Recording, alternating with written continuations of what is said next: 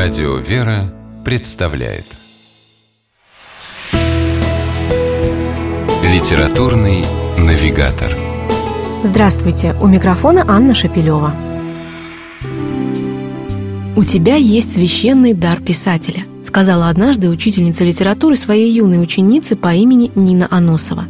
Прошли годы, ученица выросла, многое в жизни повидала и действительно написала прекрасную книгу – Воспоминания Нины Аносовой «Пока еще ярок свет о моей жизни и утраченной родине», выпущенные издательством «Никея», стали, пожалуй, настоящим событием для всех любителей мемуарной прозы. Написанные с большим художественным вкусом, тонким, лиричным и образным языком, они переносят читателя в начало XX века и проводят через один из самых суровых периодов в истории России – Первую мировую, гражданскую войну и революцию – и хотя многие справедливо заметят, что нет недостатка в литературе, посвященной тому непростому времени, воспоминания Нины Аносовой вряд ли затеряются среди других. Настолько они своеобразные, яркие и эмоциональные. Ведь книга «Пока еще ярок свет» — это прежде всего увлекательная семейная хроника. И в ней, на фоне хроники исторической, мы имеем дело с живыми людьми и характерами – Родные, семья, какие бы внутренние и внешние потрясения она не претерпевала, представляются в воспоминаниях Аносовой тем стержнем, который поддерживает и не дает сломаться в самых тяжелых ситуациях. А еще книга – непростая история становления характера юной героини.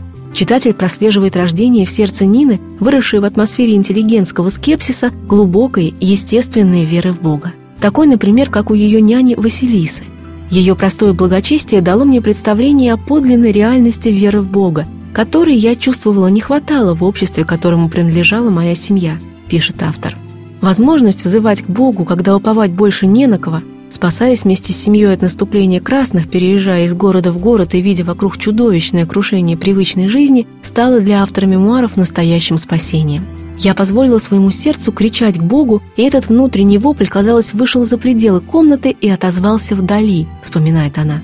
Стоя на палубе корабля, отправляющегося в Константинополь, уезжая в эмиграцию и навсегда расставаясь с родиной, Нина тоже молится. И, видимо, не случайно названием мемуаром Нины Аносовой послужила строчка из знаменитой песни «Молитва» Булата Акуджавы.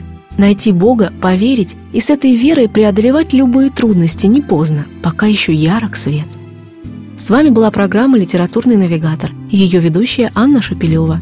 Держитесь правильного литературного курса.